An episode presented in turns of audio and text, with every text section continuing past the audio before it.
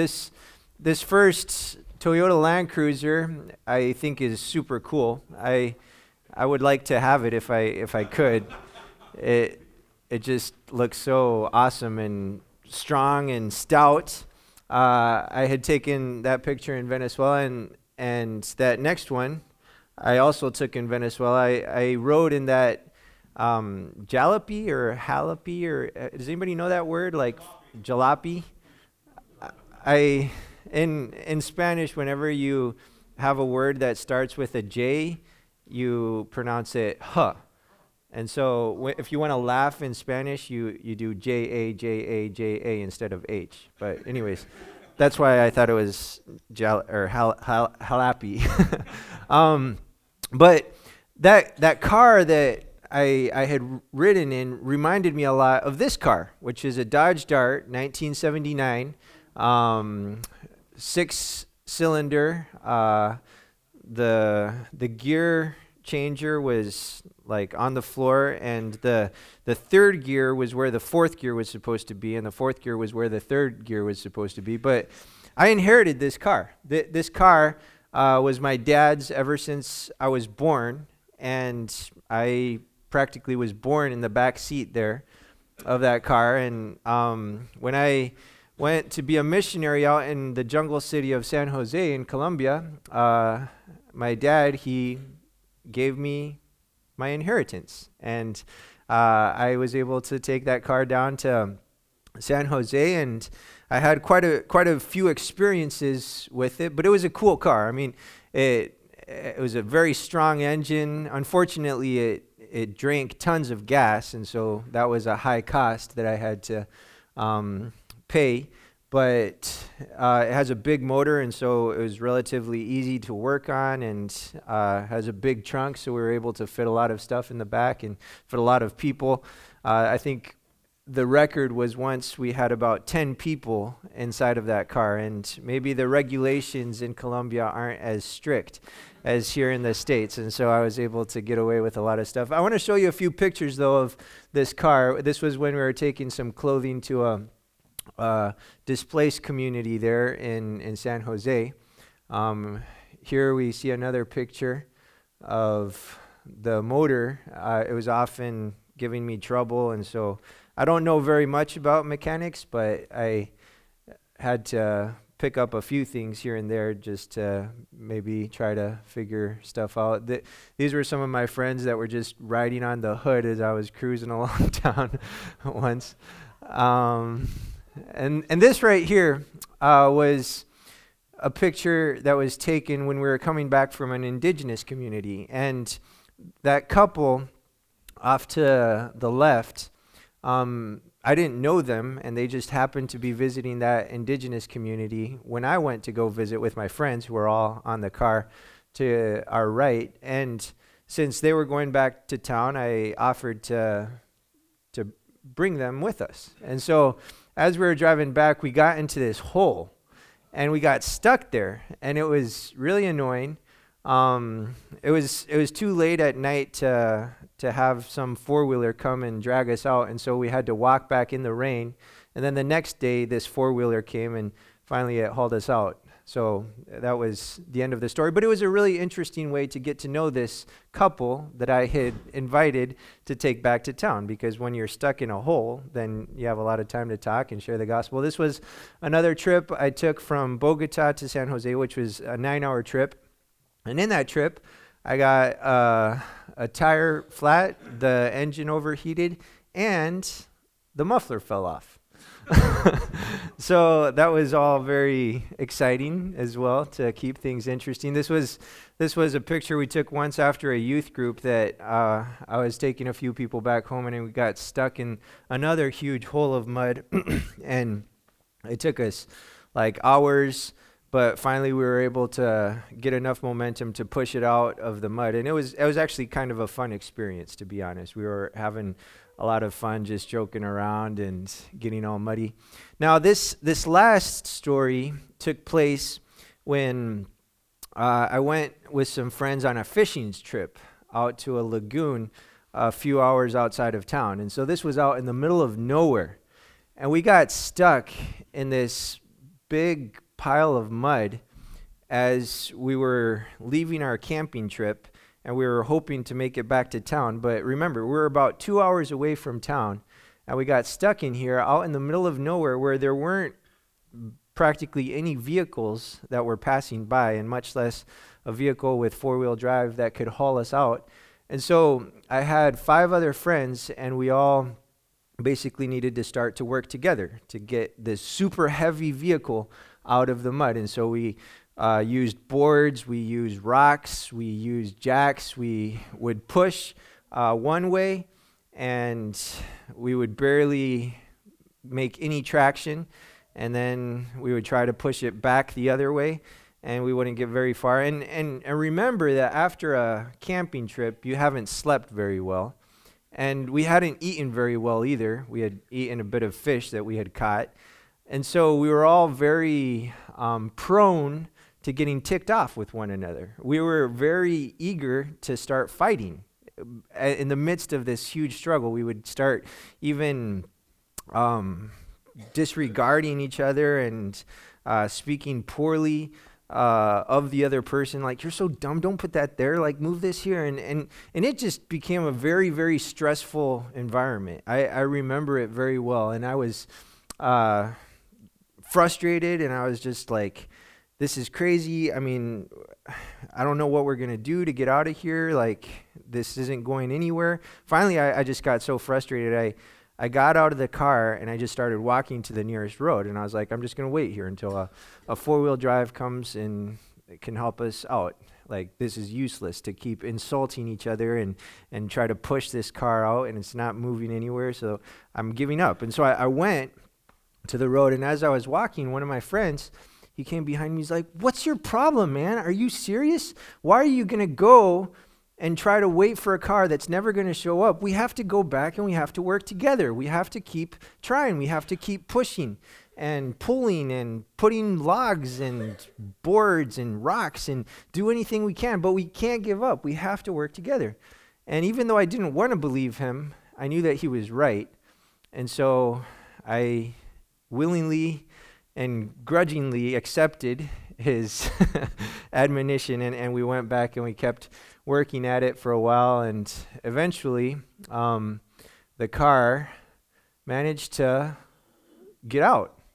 And it was the most amazing feeling I had ever experienced. Like, after two hours of pushing and pulling and prying, uh, finally the tires they just made contact with solid ground and you could feel all, that slime and all that mud just flying around everywhere as I was like flooring the engine, and I I could feel it. I mean, I could feel it in my bones. It was it was so amazing to finally have gotten out of that big pile of muck, and um, to realize that us, the the six great amigos, we had all worked together to accomplish something that was important. We we were in a tough situation, but we struggled through it and we made it out. And at times, we would only like push forward about five inches, and then we would have to push backward about eight inches. But that gave us three inches more of momentum for which to push to make it a little bit further next time. And and and and what I'm getting with all of this is that sometimes in my own life, I feel kind of like I'm in a struggle similar to this one. Sometimes I feel like I'm I'm pushing and like trying my hardest and I'm like barely making it anywhere and then all of a sudden I'm going backwards. But then I try again and the Lord gives me the strength and I I start making it a little bit further. Now, some interesting lessons from this experience is that one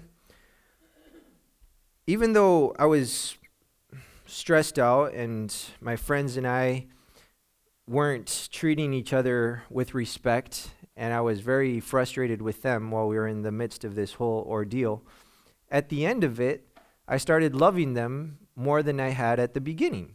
Why? Because we had accomplished something together. And that bonding experience made us closer. And so from there on out, every time we remembered the situation, we would always laugh and kind of make jokes about it. But, but there was something that took place in the midst of that struggle that made us feel closer. In the same way, I, I even started appreciating my car a little bit better. You can go way back, like all these pictures are uh, very interesting, but not quite what I'm wanting to get at right now.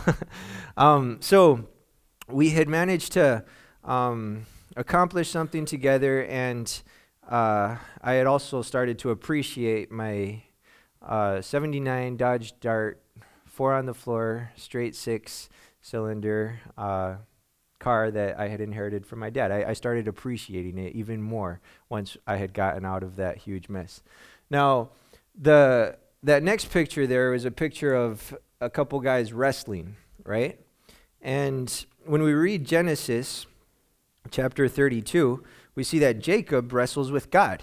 And this is one of the most random passages, uh, one of the most interesting passages that I, I know of in the Bible. And to think that a man could wrestle with God is just fascinating to me. And in Genesis 32, verses 22 and forward, it says, The same night Jacob arose and took his two wives his two female servants and his eleven children and crossed the ford of the Jabbok. He took them and sent them across the stream and everything else that he had. And Jacob was left alone. So the the context for this story is that after years of having been separated from his twin brother Esau, uh, he was finally gonna reunite with him. And they had been in enmity for years and years and years. Obviously, uh, Esau had a lot of reasons to be very much against his twin brother because not only had he tricked him out of his inheritance, but then he also managed to trick him out of the blessing that his father was going to give him. And so Esau wanted revenge. And Jacob knew that very well.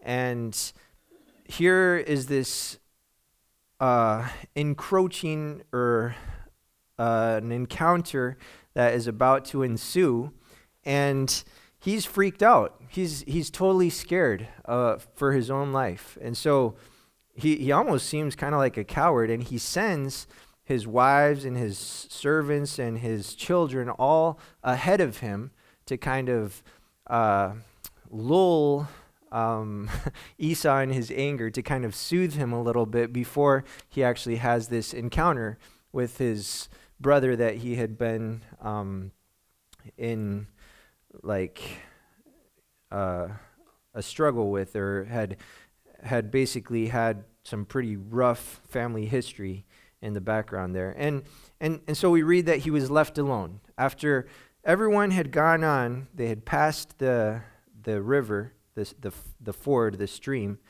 Jacob, he was left alone there by himself. And then it says in verse 24 a man wrestled with him until the breaking of the day. When the man saw that he did not prevail against him, Jacob, he touched him in his hip socket, and Jacob's hip was put out of his joint as he wrestled with him. Then he said, Let me go, for the day has broken. But Jacob said, I will not let you go unless you bless me. And he said to him, What is your name? And he said, Jacob. Then he said, Your name shall no longer be called Jacob, but Israel, for you have striven with God and with men, and have prevailed.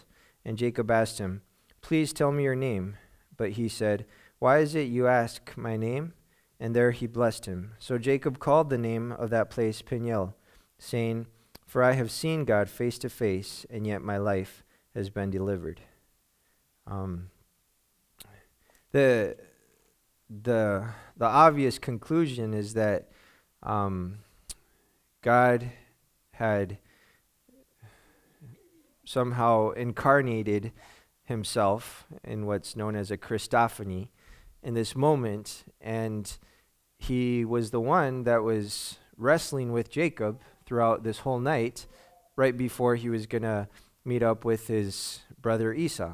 And um, to think that they were wrestling for practically 12 hours, and that uh, Jacob was struggling so much that he never called uncle. He never gave up on the struggle, and he was constantly fighting to prevail um, until finally he was able to receive a blessing. That's what he wanted. He wanted to receive a blessing uh, from this man, and he perhaps didn't even know exactly who he was fighting with at the time, but later it was revealed to him that he was fighting against God himself. And and to think that our relationship with God can be something like a struggle is I think a pretty accurate description of my own relationship with him. I mean, maybe sometimes in church or in our meetings we've we've come to perceive our relationship with God as being um, very spiritual, which it is, um, but somehow kind of unrelated to our reality that we live in day by day. And somehow we're disconnected from that, that fact that, in fact, God is with us in every aspect of our lives. And every struggle that we face, it isn't that God is far from us in the midst of that. Rather, I would even argue that perhaps it's when He's closest to us, when we're struggling. And just like in this, in this story, Jacob had a huge fear that was imminent. And yet, in the midst of that struggle was when he found God and when he uh, was able to hold on to him. he was not willing to let go. Uh, sometimes it, it makes me so sad when I hear that as people are going through difficult times in their life, they give up on God. When that's perhaps the time that they should most cling to Him. And that's perhaps the time that they can most get to know Him and that's perhaps the time that God can reveal himself to us is when we are going through those struggles, when we are going through those difficulties. He isn't absent from that reality in our life. In fact, he he wants us to struggle with him in the midst of it, just like Jacob struggled here uh, with Jesus as he was in um, this really desperate situation. And and he had something to remember it by. I have a few pictures to remember this struggle, but Jacob he he got his hip socket all messed up, and so from there on out he was walking limp, and he had that to remind himself that he had struggled with God. Like, how many scars do we have that remind us of some instance in our life when we were able to interact with God? Um, instead of having scars to be ashamed about. I have quite a few myself. Um, maybe those scars could remind us of Jesus' scars, because Jesus had a few scars, and um, those scars he uh, has precisely because he loved us so much. And he struggled for us, and he prevailed, and he was victorious. Um, Jacob here, what he desired was a blessing. And the, the first time we read about this concept of a blessing is when we think about Abraham, who was Jacob's uh, ancestor. And Abraham, he was blessed by God so that then he could be a blessing to others. And as we uh, dissect this concept of struggling, we're going to start to see that even the struggles that we do have can be used by God so that with the comfort that we re- have received from God, then we can comfort others in the midst of the struggles that they face. And so they work together for good. All things work together for good, is what um, the Bible says in Romans. And um, I think that as we let that come to light, even in the midst of the the darkest moments of our lives when we feel overwhelmed and we're losing hope, that's when we most need to cling to our Father, cling to God and to his promises. It was interesting the other day I was talking to Nate Bramson and uh, I was asking him if he had any long term game plan. And um, he told me, Sam, there's been two times in my life that I've felt really overwhelmed in ministry. Once I was in Calcutta, and the other time I was in Bangladesh. And just to see the poverty and to see the, the tremendous need of the gospel and to just try to help out in so many ways. He was telling me that he was just like like floored by the situation. And and so he said, I kind of want to go to Bangladesh.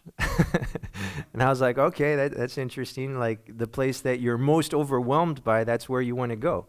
And in thinking about it, it it's it's an interesting way of living, you know? Like instead of trying to like go wherever it's most comfortable and wherever it's easiest, rather you would want to go where it's hardest. I don't know why he feels that way. I know that he cares deeply about the world and about the needs that uh, others face, and so he wants to uh, be a part of that, and he wants to be God's vessel to to bring um, relief to others and to to point them to Christ. But I suspect that when he's really overwhelmed, he's also feeling really close to God, and that's that's perhaps what's drawing him to a situation like that. Obviously, I mean, I don't know that any of this is official, but it's just a, a random idea that he had in his mind, and so don't don't quote me on that necessarily. I don't know what he'll be doing in the future, but I know that it's in it's in the back of his mind. In in Second Corinthians chapter 1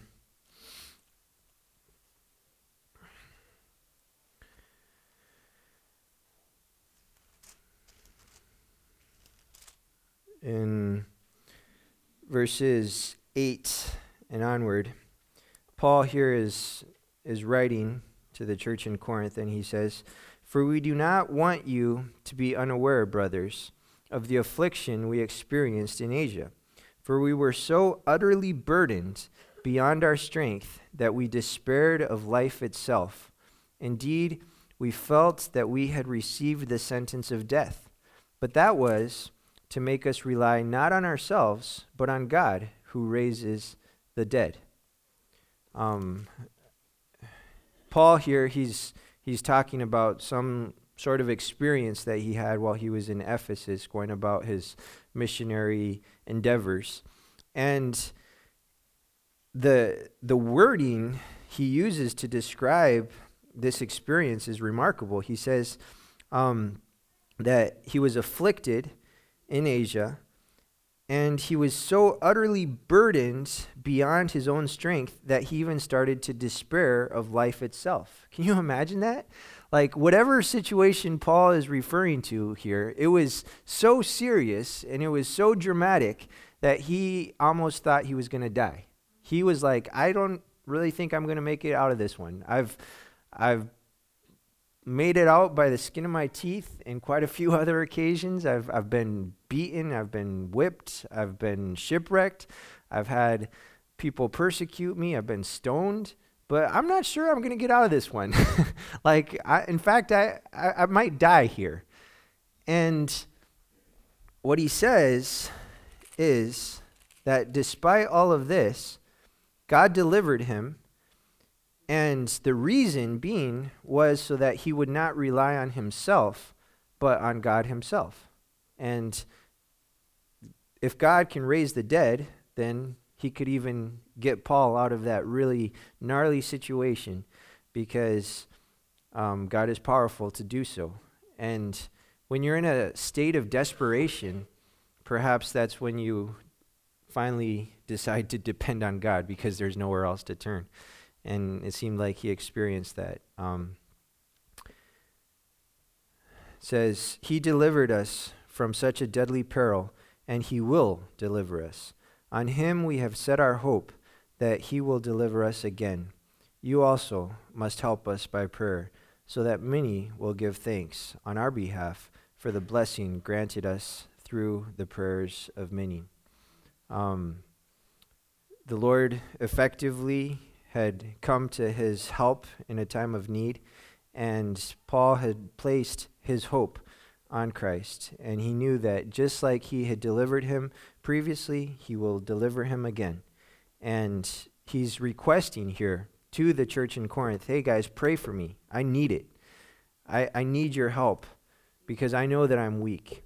And I have a mission where I want to bring the gospel to others.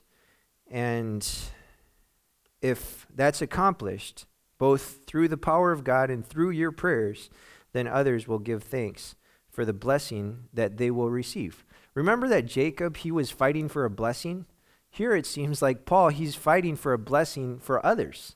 He's willing to sacrifice his own life, his own comfort, his own, um, I guess, sense of having everything under control so for the sake of the gospel that others may partake in its blessings.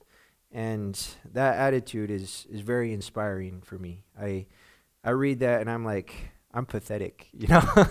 Sometimes I'm like, man, I'm, uh, I'm like some kind of uh, lame sauce missionary, like complaining about cars. When when Paul, man, he he almost died, and yet in that moment he he clung to God even more. In these other pictures, I was just showing them because uh, I I don't know if you maybe you could show me some of these pictures, bro. Thanks.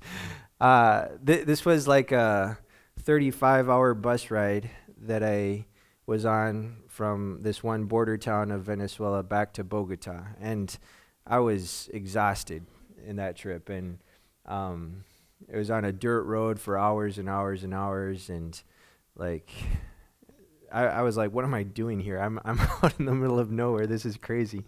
Uh, and then this next picture, when I was in Venezuela, like just about every time I go into Venezuela, the vehicle I'm in breaks down. And often it's in the middle of nowhere. And it's in this really sketchy country where there's uh, a military that is always on your back. And sometimes I'm just like, what am I getting myself into here? I don't know if this is this is a good deal. Um, this this next picture. But, th- but this is what's interesting. See, when I was in that bus and when I was in this like really awkward and uncomfortable situation, there was another military young guy that was um, going to uh, go back home for like a leave of absence for a few days. And it just so happened we were on the same bus. And normally, I would never have the opportunity to share the gospel to someone in the armed forces of Venezuela. Like, they're enemies in many ways, right? But yet they need the gospel just as much as anyone else. And I had that opportunity to share the gospel because I was in this really uncomfortable bus. Had I not been in that uncomfortable bus, I wouldn't have had the opportunity to share the gospel with him. And not only him, but here we have some more pictures. All these other um, people besides the guy in the white shirt, he's, he's my friend from Colombia, they were all military soldiers also. And they were young guys and girls, uh, about 18, 19, 20 years old. And I don't know that they really believe in all the socialistic propaganda that Maduro is trying to brainwash them with. I think they're mostly just trying to survive. They're just trying to have a job that they can make enough money in to provide for their family. And so they're sucked in this system that's terrible. And I, and I feel compassion for them. I, I feel sorry for them. Um, but in the midst of it, I, I was able to point them to Jesus because Jesus, he goes beyond political boundaries. Jesus goes beyond political ideologies. And we need to share the gospel with everyone, indifferent of their race or their background or um, their culture, everyone uh, needs the gospel. And I want them to partake in those blessings that is promised through Jesus Christ. Um, in it, we can stop showing those pictures, but I just wanted to give you a glimpse there of some more things to come in the uh, lunch that we're going to have with more pictures and more stories to tell. But in 2 Corinthians 4, verse 7, it says, But we have this treasure in jars of clay to show that the surpassing power belongs to God and not to us. We are afflicted in every way, but not crushed, perplexed, but not driven to despair, persecuted, but not forsaken, struck down, but not destroyed, always carrying in the body the death of Jesus, so that the life of Jesus may also be manifested in our bodies.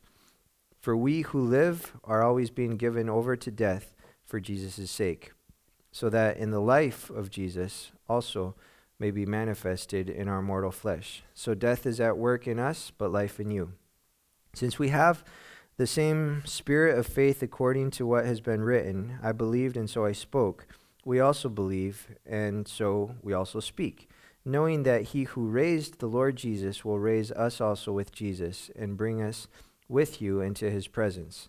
For it is all for your sake, so that as grace extends to more and more people, it may increase thanksgiving to the glory of God. So we do not lose heart. Though our outer self is wasting away, our inner self is being renewed day by day. For this light, momentary affliction is preparing for us an eternal weight of glory beyond all comparison. As we look not to the things that are seen, but to the things that are unseen. For the things that are seen are transient, but the things that are unseen are eternal. So, th- this is a beautiful passage here where Paul he's saying that all these struggles, all these difficulties, they aren't enough for him to be destroyed. Why? Because he's placed his hope in Jesus Christ. And this isn't like some kind of wishy washy hope that, oh man, I wish someday uh, I'll be able to buy a like really sweet car or something like that. I hope someday I get to go and visit uh, Coldplay, or I hope someday I can go and uh, like play a professional sport or something like that.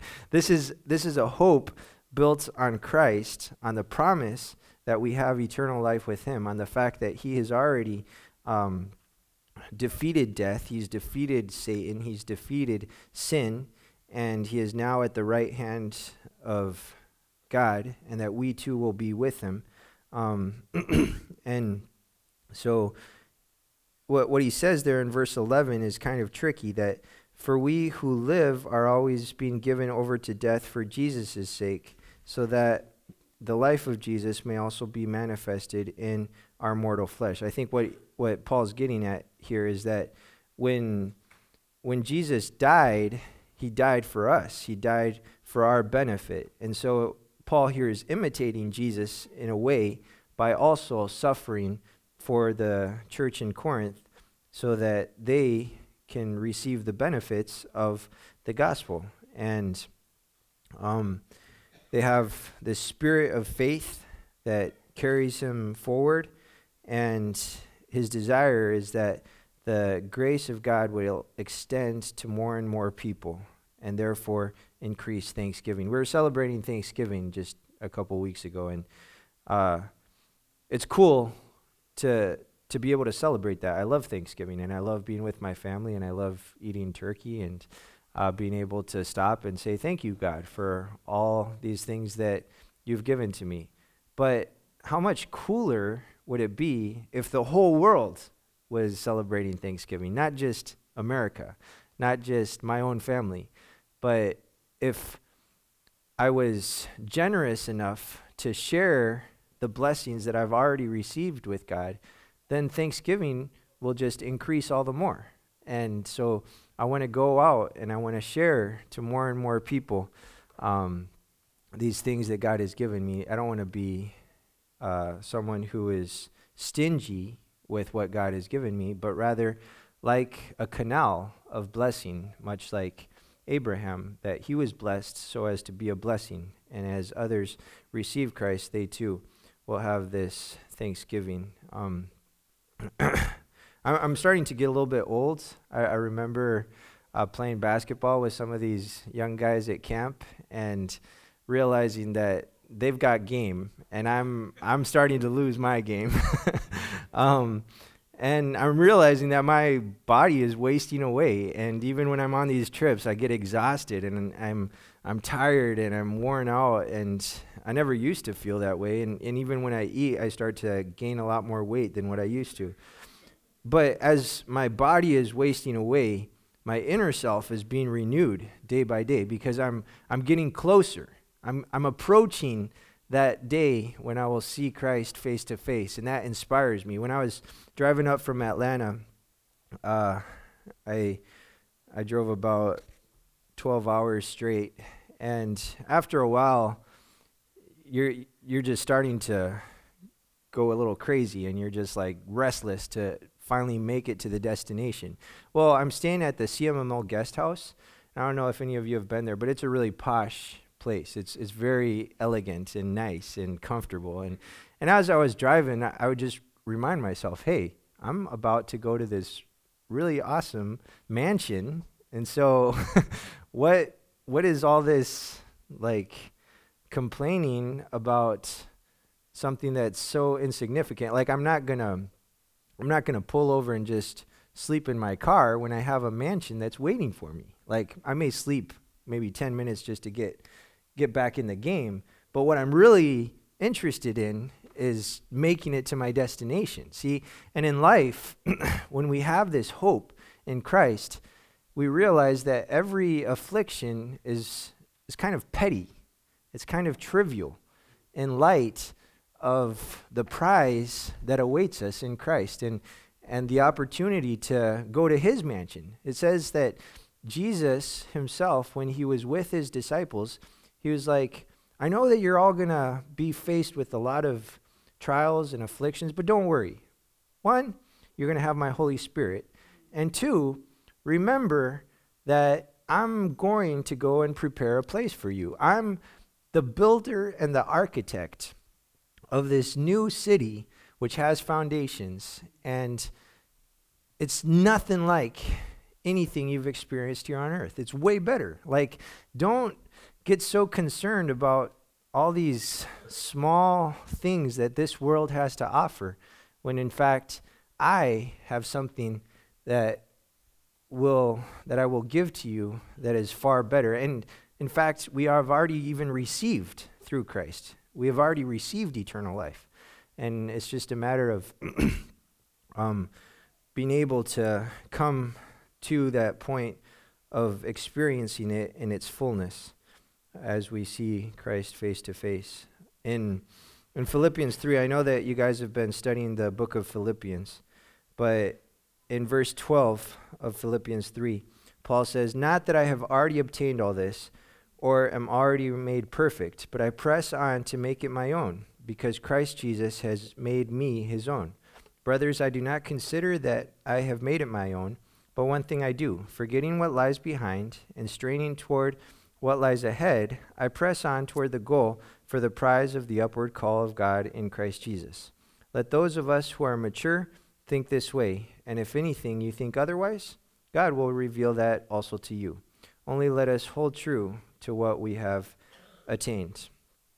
Um, Paul here, he's saying, Look, I'm saved by the work of Christ, and that to me is the most precious thing that I have. In fact, he considered everything else rubbish, all his own uh, righteousness, all his, his good deeds. It was like garbage compared to the greatness of knowing Christ and being found in him. And having obtained that, because by faith we do, in fact, obtain a true relationship with Christ, he still wasn't content. See, he still kept persevering. He still kept pressing on to make that salvation his own. He had already won the salvation in Christ, but now he wanted to fully like experience it even in this race, in this race of life. And so he was straining ahead. He was looking towards the goal. He was he was going for the prize. He wasn't getting discouraged. In another part, he says that Jesus himself has already ran the race before us. And so we look to Jesus, the author and perfecter of our faith. And he's our inspiration to, to keep persevering, to keep going through it. If he managed to, to finish that race, then we will be able to also. I, I ran a few marathons when I was in college, and I was able to run the Boston Marathon even. And I remember some of my mentality while I was running this race and I just wanted to give up, I would be like, "You're such a wimp, man. People have people have struggled a lot more than you have, and there's Kenyans that that run practically barefoot and they're starving to death and they're finishing their marathon with like a two hour and ten minute time, and you can't even finish with a three hour time and like and and you get bananas and you're you're wearing Asics. So, so I'd like try to psych myself out, and I'm like, oh yeah, I'm not I'm not struggling that much, and so I like try to keep running. And and honestly, one of the the biggest encouragements for me while I'm running is just the fact that as soon as I finish this, is I'm I'm gonna be able to rest. And so the quicker I finish, the better, right? And so, so also in life, we just got to keep persevering and keep fighting and know that the rest is going to be all the more sweeter if uh, we make it there into the presence of Christ and we know that we gave it our, our all. We don't want to show up there and be like, yeah, I, I, I kind of tried a few things. No, man, I, I want to make it to heaven and be like, I poured everything I had out because I believed in you and because I love you and because you're so worth it, Jesus. You know, that that I think should should be our our mindset. I think that should be what we're shooting for. And I don't I don't claim to be perfect either. Paul Paul himself, he was he was a lot more godly than I am, but he himself said, I don't claim to have already obtained this. But I'm holding on to that, that which Christ Jesus took hold of me. Remember Jacob, he was holding on to um, God. And in the midst of that struggle, he was not going to give up. He kept holding on until he could receive that blessing. So, if any of you guys don't think this way and you think you're mature, well, then if you're so mature, then you're going to realize that you're not mature. That's what Paul's essentially saying here. He says, Let those of us who are mature think this way, and if in anything you think otherwise, God will reveal that also to you. so, so Paul's basically saying, like, look, a mature way to view life is that we haven't fully arrived. And so, if you think you're mature and you think that you have arrived, in fact, you're not mature. But if you realize that you're not mature, then that, in fact, is a mature way to live. You know, it's, it's kind of uh, circular reasoning, but it makes sense what he's saying. And um, we, we live in such a way that we would uh, hold true to that which we have obtained. To, to think that we are justified in Christ, to think that we are holy in Christ, to think that we are his children, those are remarkable truths. And I, I mean, I compare that to my own life, and I'm like, well, I mean, that, that's what it says in the Bible, but how, how true is that in my day to day experience?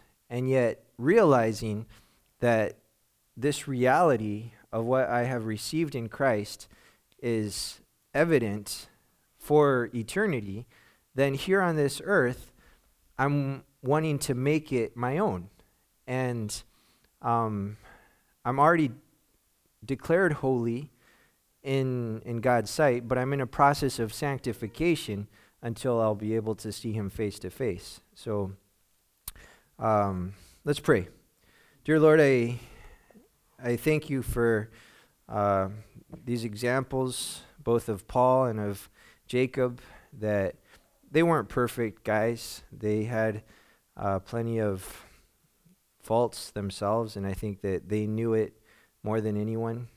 And we come before you knowing that we're not perfect and that we have plenty of things that we need to deal with our own life, but we come in faith, realizing that who we are because of Jesus Christ is enough for us to be accepted in your presence and for us to cling to these truths that we are your children and that we have been justified and declared holy. Uh, we just want to live up to that here on this earth. And perhaps even in the midst of these struggles, uh, we give you thanks because it's making us more like you. And perhaps because we're able to experience you even closer and uh, with the same comfort that you are giving us in the midst of these struggles, uh, help us to also uh, think of how we can comfort others and know that all things work together for good. Um, that all these light and momentary afflictions don't even come close to the glory that we have in you. So we look forward uh, in hope to the promises that you have given us, and everything else we consider garbage. We, we leave it behind and we strain towards the goal in Christ who has gone before us. In his name we pray. Amen.